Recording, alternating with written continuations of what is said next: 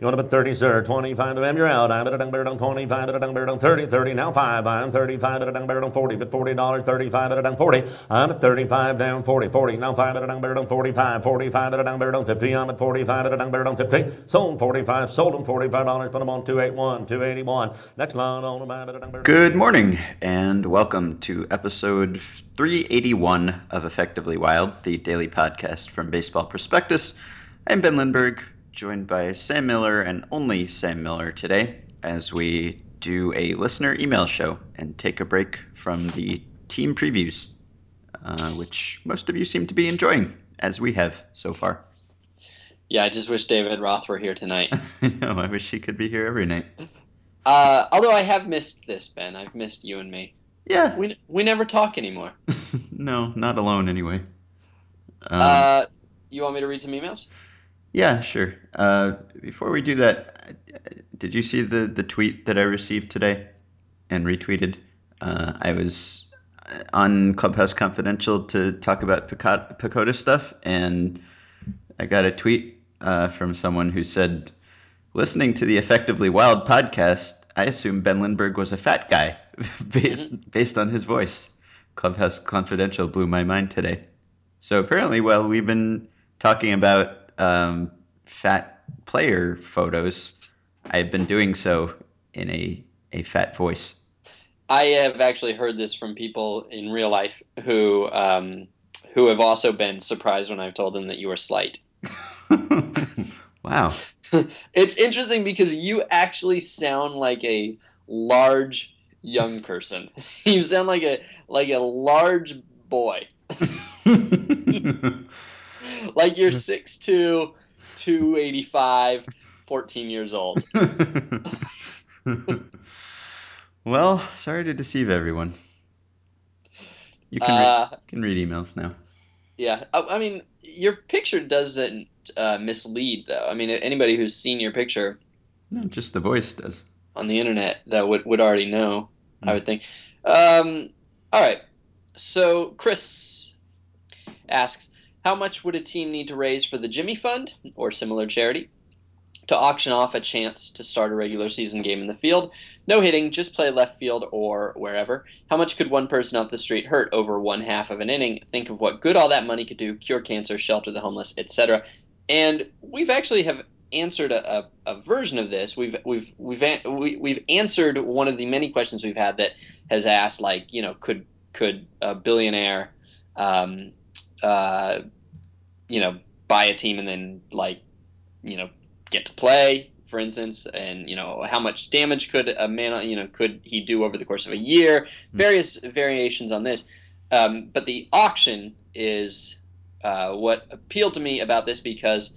Um, I like the idea generally of getting money from people who don't need it to people who do, and uh, it's you know it's tricky to sort of socially engineer ways to do that. And um, one time, Dan Brooks, who will get uh, who uh, has asked a question that we'll answer later in the show, but Dan Brooks suggested or asked me uh, how much I thought the Hall of Fame could could raise if they auctioned off a vote, um, like sort of did the Deadspin thing in reverse. Mm-hmm. And it just makes so much sense because why not? I mean, it, one vote out of 500 isn't going to do any real damage, and uh, even five votes out of 500 wouldn't do any.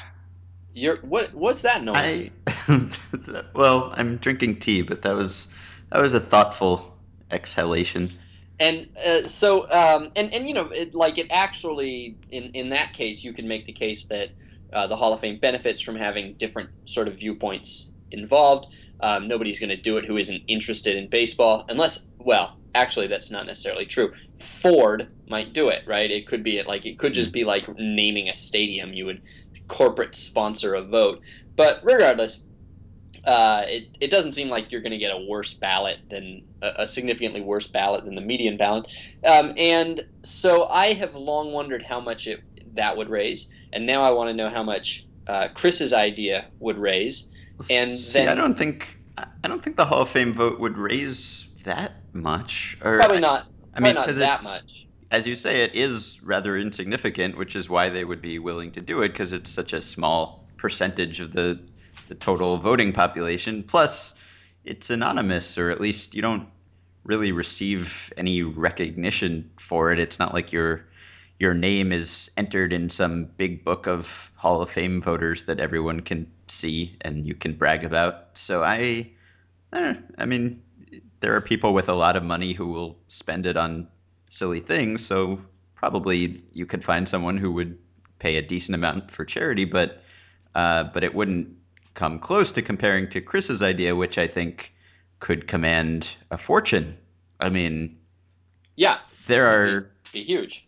Yes, it would. There are many extremely wealthy baseball fans out there who would uh, who would pay a massive amount of money, I would think, to to be able to see their name in you know baseball reference or total baseball or whatever it is that they look up baseball stats in.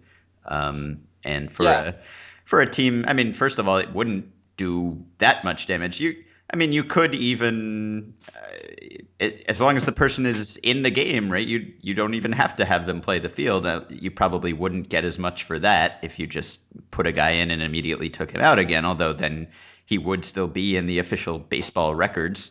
Um, but even if you left someone out there for uh, an out or something, it it it's not a big difference. If you could pick your spot in a blowout or a meaningless game or or whatever. I mean, so the the competitive uh, risk is is very slight. So the only question is what the what the fallout would be. I, I mean, maybe the players would mind in some way. Uh, but Well, okay, so let's let's let me ask you this: How much would have to be raised before the players wouldn't mind? I mean, if you yeah, if you said this guy paid two billion dollars for for you know yeah. There's no way providing you can drinking water to sub-Saharan Africa, right. then it'd be hard to complain, right? Yes, right. But if it, if it were like, you know, seventy-five dollars, I mean, this is sort of a common problem with silent auction donations, is that the person who donates often goes, "Oh, you only you only got that much for it," and then it's hard to get them to contribute next year. So the players are essentially uh, donating in this scenario. hmm So how much? How much? First off, how much do you think uh, would be raised? Let's say that this was not a one-time thing, but it was a uh, three times a year a spot like this came up, Hmm. and it was every year. Um, how much do you think on average would be raised? And do you think that that would be enough that everybody would go along with it and say this is purely a good thing, and we don't care if it's sort of silly? Mhm. And you know, uh, presumably, uh, both teams are eliminated. You do this in September when both teams are eliminated, and there is you know there is actually no you know competitive um, reasons not to do it. Um, so is there Hmm. is there any part of this that would then give you sketchy feelings? I feel like it depreciates significantly if you do it three times a year every year. Um, the idea that it's a unique opportunity.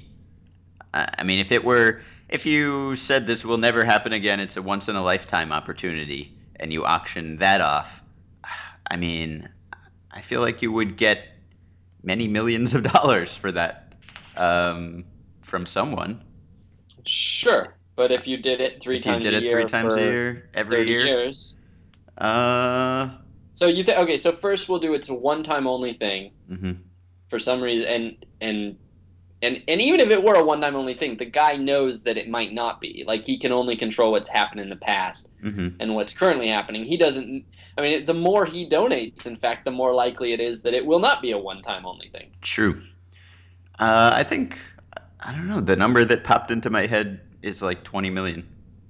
Okay, So there are people with one. twenty million to spare, and Would not- you rather? Would you rather go to space or play an inning in a major league ball game? To me, not even close. Ball game, not even close. It's like a, the easiest decision in the world, and people are constantly paying twenty million dollars to Yeah. go into like into talking about kind orbit. of space. yeah, like Yeah, they're barely going- orbit. I, I would not. Yeah, Yeah, not not to badmouth what all these space guys are doing, but it's not space. Right, Okay, right. that's not space. I agree. You're going high. You're not going Yes. into space. Exactly. Um, yeah. So, did you have a number in mind for this? Twenty million seems right. Yeah, because uh, not only is it a really cool thing, but I feel like at that level, no one will be upset with you. I don't think. Uh, Yeah. And you just you just look like a generous person who likes baseball. Wh- how far? Uh, so, uh, so let's say this happened. Uh, I mean, you're watching it, presumably. Mm, sure. Yeah. Are you more excited to see this as a, as a fan slash writer slash occasional giffer? Are you more excited to see this, or would you be more excited to see Dontrelle Willis play third base in the 19th inning? Well, uh, is he? Is there an at bat involved, or is it just standing in the field for an out? Uh, just the field, just not for an out though, for the top of the first, standing in the field for the top of the first. Eh, I'd probably There's no at bat.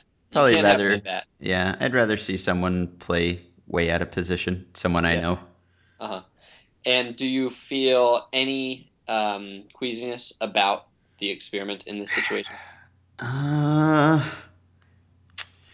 not not really. At some, I mean, it does to some extent. The reason that the opportunity is so cool and why it would command so much money is because it's unprecedented, because it's so incredibly difficult to become a major league baseball player, and this is a, a shortcut to that. Um, but eh, I mean, it wouldn't bother me enough to object to it in any way.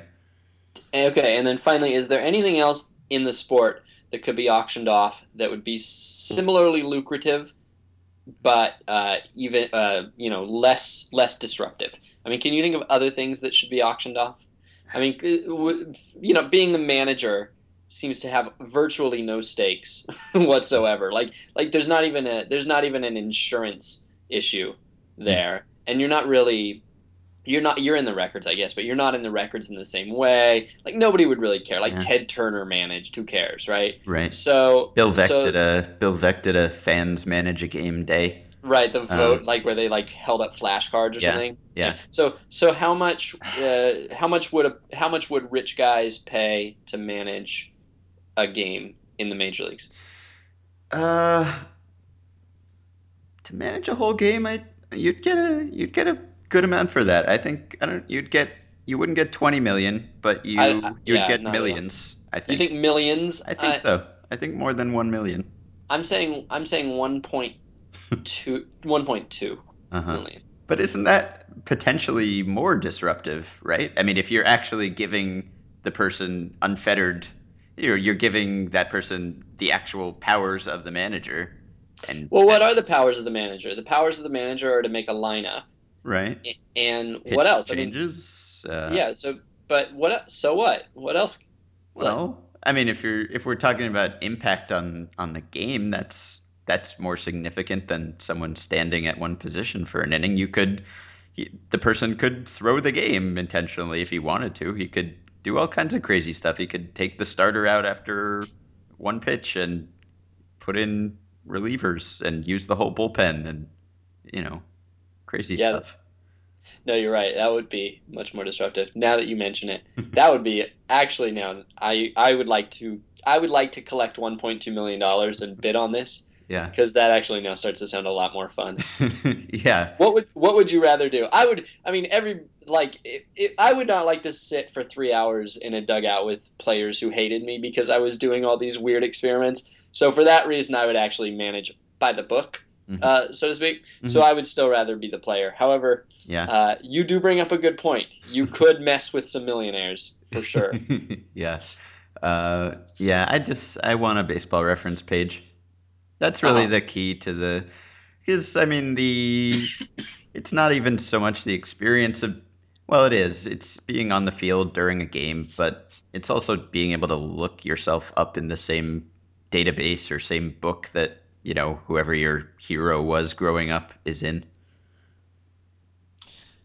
Yeah. What about how much do you think a person would pay to have um, to be an umpire? Uh, But Mhm. I, I don't even mean to be an umpire because I don't even want to make the calls. I just mean to stand next to an umpire. Like like what would it be worth to have a seat that was like five feet behind second base and you were you were responsible for dodging anything that comes your way, but you get to just stand in the middle of the field. Would you even want to do that? be kind of awkward. I would How be really awkward would that be? it would be awful. In fact, in fact, I if you actually kidnapped me and put me there, yeah. I would pay everything I have to be free. Like you could, if that would actually be a pretty good place to put kidnap victims. yeah, I wouldn't want to do that. Someone would though. Somebody would, yeah. Somebody wanted to tackle the first base coach of the Chicago or the it was the White Sox or the Royals. It was the Royals in Chicago. Uh-huh. Somebody wants to do everything. Yeah. All right, so that's the show. We'll be back next week with the Twins. Uh, all right, I'll let's do another one. yeah. This is uh, this is from Dan Brooks, who was just mentioned. Uh, one of the hallmarks of projection systems is regression. We typically don't forecast superlative numbers, not because they don't happen, but because for any individual player they're unlikely. Projection systems tend to be ultra conservative. Contrast that with prospect evaluation, where guys are given eight grades written up as a sure thing, forecasted to be all stars, etc. Prospect evaluations tend to vary, but most are not hesitant to give out a wide range of scores, despite actually having less objective data to go on. Any thoughts on this disparity? Should we tell ourselves that eight really means a little bit more likely to succeed, and that a projected first division all star really means kinda might make the majors someday if he's lucky and things fall into place? Or should we tell ourselves that projection systems are simply too conservative and that Chris Davis will probably hit 60 home runs? uh, I don't know that I t- I don't know that I buy the premise. yeah, I actually get it. I I don't feel like there are that many. I, I mean, for instance, um, there there are players who are projected to be all stars, just as you know, PECOTA projects a lot of players to perform at an all star level. There are not players though who are projected really to be Hall of Famers. I mean, I've been there might be somewhere, but like I've been reading the you know the top tens that that we've been running Mhm. uh, all year, and um, it it it actually does feel like there's a there's a heavy dosage of uh, of conservativeness in these projections. Nobody is projected to be the next um, Mike Trout, for instance. Mhm. Um, it tends to be like like I'm actually I'll be surprised to see these glowing reports and big scores put on their power, and then they go he could be a 18 to 20 home run guy. Mhm. And so I actually feel like I don't know if this is necessarily true industry wide, but at, at least ours, I feel like they are pretty conservative. Um, Mhm. Not a lot, not a lot of extreme cases projected. Um, regulars are projected. Some some all star level performers are projected. I just read Oscar Taveras, which will run tomorrow, and that's a one of the more extreme ones where it says batting titles, and that might be an example that Dan would would put because the average player probably is not ever projected to win a batting title. Mhm. Yeah, Um, but that's it's kind of saying he's capable of that sort of thing. It's not necessarily Yeah. predicting that he will. He has the skills that a batting title winner would have. Um, Yeah, no, I know, but that's a generous. That's you're generously discounting that. I mean, what it says is that there are batting titles in his future, which is what Yeah. Dan is is bringing up. Sure. And so, in that case, in that case, I can I can see that. I do think there's this issue with comps for sure, where um, if a player reminds you, say you're a scout and you've been scouting for 50 years, and you know you've seen 10 guys who look like Bo Jackson and six of them never got past double A, and two of them were you know spent three years in the big leagues, and one of them was you know a pretty good ball player, and one of them is Bo Jackson. Well, Bo Jackson's the one you're going to remember, and so when you're when you're when you see the eleventh guy who looks like Bo Jackson who fits that archetype, you're not going to remember. You're certainly not going to remember the six. And you're less likely to remember the nine. You're gonna the one that's going to come to you is Bo Jackson, and so there is a huge default for the comp to be the most famous comp that you can imagine. And so that creates this world where everybody's comp is amazing. Mhm. And I think that's part of why a lot of prospect writers bristle when you ask for comps because comps have taken on um, a little bit of a, a, a bad science uh, reputation. And I think that's very fair. Mm. Yeah. Uh, yeah. I don't know. You. I, I feel like uh, looking at some of the internal discussions that go on with the, the prospect staff, people talking about what grades to give certain players, and um, I mean, how many eights have there been during this whole offseason series? Few. Yeah, I mean, maybe a, a couple. Um, and, and and even and even those generally are not projected eights. They're eights for the level. uh huh, yeah, and right. And so so uh, I don't know if anybody's had a projected eight. I don't. Yeah, and I and I know that that Jason often says that you know he wants to he likes to use an eight every now and then because if you never ever use an eight, then there's no point in having a, a twenty to eighty scale. You might as well stop somewhere else. It just it's silly to to have a scale and just put the top part of the scale off limits completely. But even so, it's it's very rare for him to to drop that on anyone. But and uh, I mean, is Dan saying that uh, that scouts should should uh, you know if they see a guy once, they should want to see him several more times before they put an optimistic grade on a guy because maybe he was just having a good day. Um, that's that's possible, but but a lot of these things are. I mean, you you can't say that a guy is a 300 hitter. Um, until you've seen him hit 300 over a really long period of time. But you can say that a guy has an eight fastball, maybe based on one game, or you can say that a guy has an eight run based on one time to first, maybe.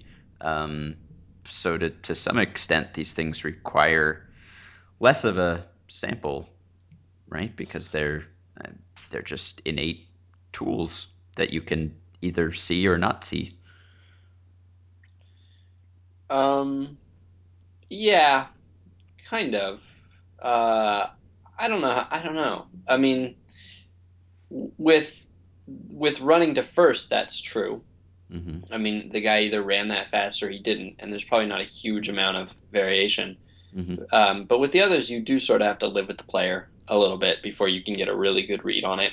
Mm. I did. I talked to a scout not long ago who told me that he scouted Jeff Mathis at one point, and in retrospect, he actually says he he uh, he should have re- he saw him on a really good day and wrote a really good report on him, and says in retrospect, uh, he got too swayed by one day. He should have regressed Mm-hmm. uh, his experience, and it pretty explicitly acknowledged that. So I don't know. I don't know if scouts regress to the mean if they uh, if they do regress, uh, you know, if they do assume that if they see a guy doing something unexpectedly good, that it's, uh, you know, they caught him on a good day because guys do vary from day to day. Yeah, right. You could you can say that a guy had a seven whatever on that day. You at least know that he's capable of doing it. You don't necessarily know if he can consistently do it, which is important also. But but this is what Dan is asking. I mean, Mhm. th- you also know that Chris Davis is capable of hitting 53 home runs. You don't know if he's consistently capable of doing it. Well, who is? like no one is, really. Uh huh. So, um, Right. Whereas some people are consistently capable of running as fast as whatever you saw him run. mhm. to first, yeah. Yeah. Uh, all right, so the next question is also actually about this is a Dan Brooks slash well, this is a Dan Brooks episode as it turns out. Um, this is from Bobby. Uh, getting back to the recommendation Sam gave a couple. I, do you remember a couple months ago when I talked about how I love the player cards on Brooks Baseball? How they Mhm. uh, sum up the player's approach at their at the sort of uh, homepage for each player, player Mhm. page page. So, um, so I, he's referring to that recommendation. Uh, uh, are you guys surprised that Mike Trout's write up on Brooks Baseball isn't a glowing endorsement? And then he links to Mike Trout's uh, write up on Brooks Baseball, and I'm, I'm going to read it. In 2013, against all fastballs, he had a league average eye and an exceptionally patient approach at the plate with a league average likelihood to swing and miss. Against breaking pitches, he had a very poor eye and a very patient approach to the plate with a league average likelihood to swing and miss. And against off speed pitches, he had a poor eye and a steady approach to the plate and a below average likelihood to swing and miss. So there's basically this is Mike Trout, the greatest player of his generation and uh, perhaps of all time. We will see. And there is in this write up one superlative and uh, one close to superlative. He, he has an exceptionally patient approach on fastballs. He has a very patient approach on breaking pitches. Those are the two kind of raves. But otherwise, you know, you wouldn't be able to pick this guy out of a, a, a, a of a bucket of other pretty good hitters. Um, and so uh, Bobby says, I'm surprised he doesn't have a great eye. He had a 432 on base percentage last year and led the league with 110 walks. He has positive run values against every pitch offering. Wild. Mm. Um, so I asked uh, Dan about this. Oh, good. I was going to say we should ask Dan. You're way uh, ahead of me. Well, no, I mean, I asked. I, I, I don't remember what he said. Oh, okay. uh, hang on, I'm scrolling. Uh, so, uh, so first off, though, I will. I, I just want to say that um, this doesn't not make sense. Mike Mike Trout um, is patient. He's and he's patient and he looks mature for his age to plate. And he does seem to see pitches well, and he's does seem to have a pretty good eye.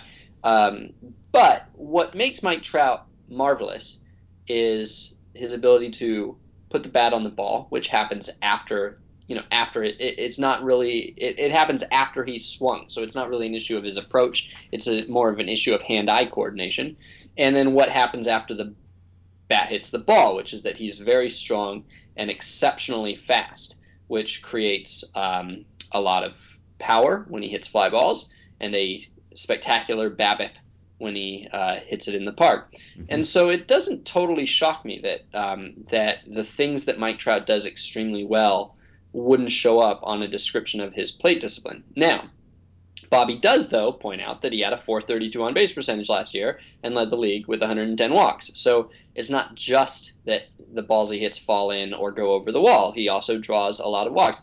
So Dan says he's very patient and he doesn't swing and miss often, which makes up for the fact that he chases a bit. And this is a good description of Mike Trout. He is very patient, he takes a lot of pitches. Uh, particularly I, I, would say early in games, and he doesn't swing and miss often. Mm-hmm. Um, and he does chase. He he will chase more than you expect, uh, given his on base percentage. And Dan says that uh, if you look at guys with high on base percentages and good walk to strikeout ratios, which Trout also has, he struck out quite a bit last year, but he walked so much that he had a good ratio. One thing they do better than most other guys is isn't discriminate the strike zone better, but rather they just don't swing. Uh, and then Dan says, I remember looking at this a few years ago. Abreu, Youkilis, Drew, Scutaro. It wasn't that they had great eyes; they just didn't swing the bat, which turns out to be a pretty valuable thing. Dumb as it sounds. Mike Trout had the second lowest swing percentage in baseball last year, hmm. and um, so uh, going a little bit off topic uh, a bit what do you think about what Dan says, where the ability to just not swing the bat turns out to be a valuable thing? I mean, we in the I would say in the um, sort of post Moneyball correction era, mm-hmm. which maybe is what we're living in, we've learned that uh, the point is not to walk, and that you you know you shouldn't be teaching young hitters to walk. You want to teach them to leverage the count, and and that it's uh, you know you can be too patient and all of this. Mm-hmm. Um, so, what do you think about the idea that, in fact, simply n- not swinging the bat is a very valuable thing?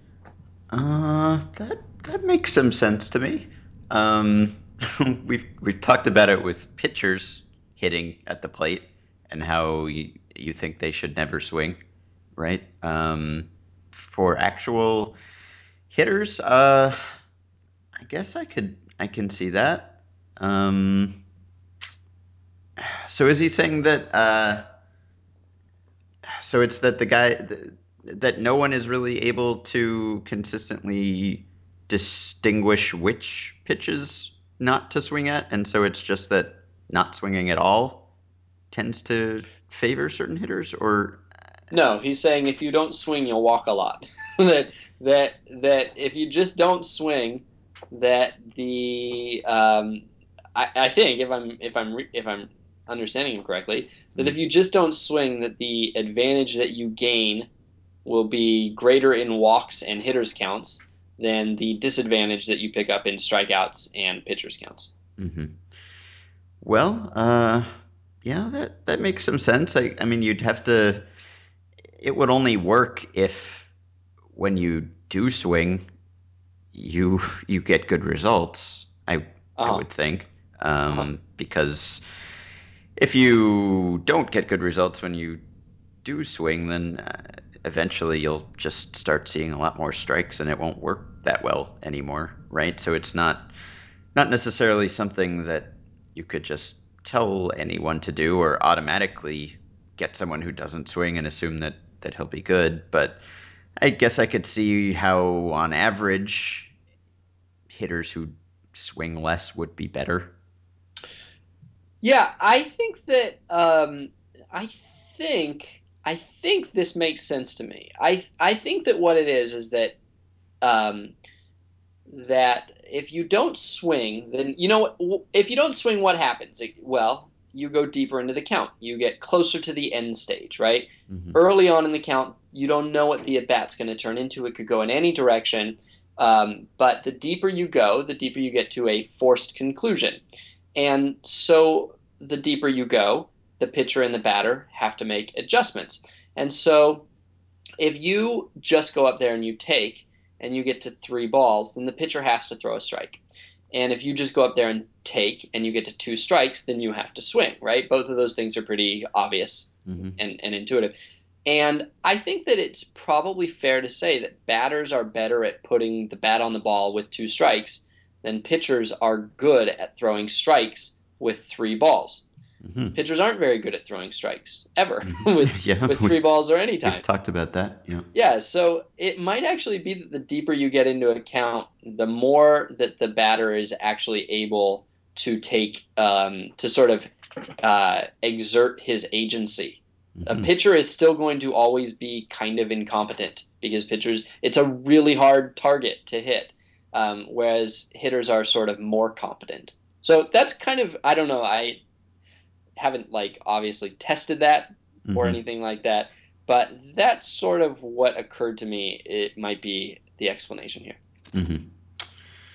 And Yeah. of course, there's also the fact that a walk is significantly better than the average batted ball, then a strikeout is significantly worse than the average batted ball. Since the average batted ball is going to be an out anyway, um, you know, a strikeout's not that much worse. Whereas the average batted ball is not going to be a hit anyway, a walk is significantly better. So that's also an issue. Mhm. Yeah, sure. I'll buy it. All right, last question. Paul uh, uh, asks Suppose a few years down the road, Mike Trout signs uh, with a team for 20 years and a half a billion dollars.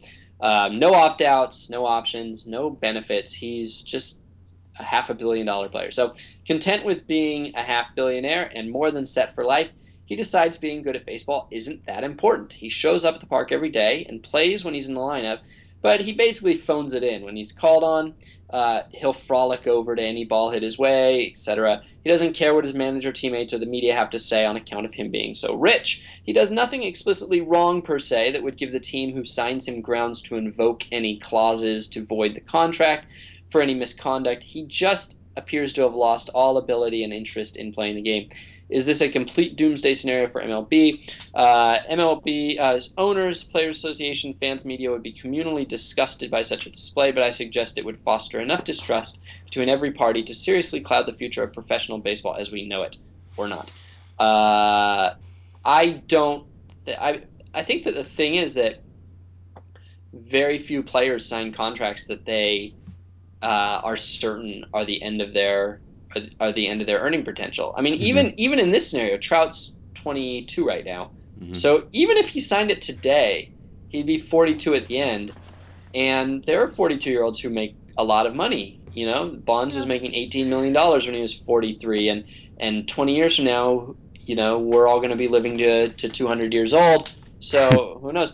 But And he's so- a half billionaire. Maybe he doesn't want anymore. Oh, right. That's why A Rod was totally content to not keep doing steroids and threatening to murder people. Like, Do you know anything about humans, Ben? They just want all the money, all of it. hmm so uh, as long as there's earning potential there, significant earning potential. I mean, this was the fear, right? This was what everybody warned was going to happen when free agency came. They just said, "Oh, well, once players start getting rich, they're just not going to want to, you know, you're not going to have guys who play into their 40s anymore, you know? There were people who thought that none of these career records would ever break because guys would get rich and quit at 35. And that's explicitly the opposite of what has happened. Guys play uh, you know, at a higher level later in their careers. And my sense, at least from uh, the fact that um, Omar Vizquel is like probably trying to come back right now, uh, is that they play later uh, than they than they used to too. Um, and so that didn't happen. So it would really only be the scenario where a player's contract were sort of certain to take them to the end of their career that Mhm. this might be the case and that's happened too. I mean, like for instance, um, Mariano Rivera knew that he was reti- Mariano Rivera is a bad example because like what like he would ever do anything wrong. But lots of guys, lots of guys know they're going to retire at the end of the year, Mhm. and yet you don't ever hear about them quitting. Quitting, you know. Griffey Mhm. took naps. That's the closest you ever came. Griffey took naps when he wasn't actually even, you know, what when he wasn't needed. Mm. But um, you don't really hear about guys just quitting on the sport. Um, and I, I wonder why that is. I guess it's just, you know, I guess it's because it's it it just sucks to look bad doing something, anything. Like I feel stressed doing this podcast, and I have no financial incentive one way or the other, good or bad. This podcast is is has no impact on my bank account, and and in fact, the incentives are for me to be worse. I don't like doing it. and yet, and yet, I am nervous that I'm going to do a bad job. I'm nervous before every episode that it's not going to be a good episode. and so I just think that the social pressure, I don't know what the ratio of power fr- uh, between social pressure and financial pressure is, Mhm. but like I think that the social pressure might actually be worth uh, more than the amount of money you could pay a person. yeah, I mean, imagine the attitude towards this guy that his teammates would have. It would be unbearable to be in the clubhouse with 24 other people who knew that you were phoning it in and hurting their chances of winning. Um, you'd have to- Millions of people watch you. Millions. yeah, you'd have to be. I mean, you just have to be a non-human for that not to bother you. Just about. Um, Yeah. So even if even if there were one one guy who was like this somehow, um, yeah, I don't know whether it would be really a, a destabilizing influence. It it does seem like something that would be extremely rare. Mhm. Yeah. Uh, yeah. I, has there been an example? To, can you think of an example of a person who was even accused of this? Like, well, Derek Bell, Operation Shutdown. oh yeah, Just that's so, right. But so good. yeah, I think you know what. As soon as we hang up, I'm gonna read about Derek Bell for the next 40 minutes. yeah, me too. That's gonna be fun. We should do an entire episode on Derek Bell. Should have him on. we should. All right. So that's uh, that's a week uh, of tel- of podcasts. Um, we'll be back next week with uh, our twins episode. Yep. Is that correct? Twins on Monday. hmm Uh, send us more questions. We'll do this again in a week. hmm And um, coming up, there is no second portion of this show. This is it. So just yeah, podcast at baseballprospectus.com.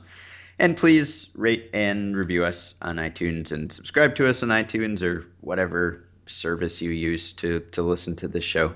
Uh, we appreciate it. And we also hope that you join your our Facebook group, or at least I do, uh, at facebook.com slash groups slash effectively wild. Uh, so have a nice weekend. We will be back on Monday.